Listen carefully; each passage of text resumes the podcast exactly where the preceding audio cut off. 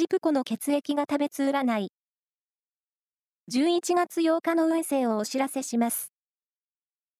監修は、魔女のセラピー、アフロディーテの石田も M 先生です。まずは、A 型のあなた。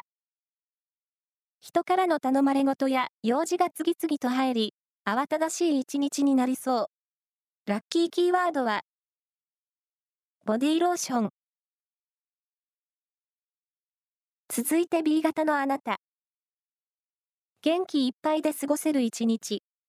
さりげないおしゃれが恋を呼びそう。ラッキーキーワードは、プラネタリウム。大型のあなた。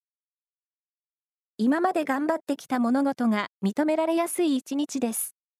ラッキーキーワードは、アンドーナッツ。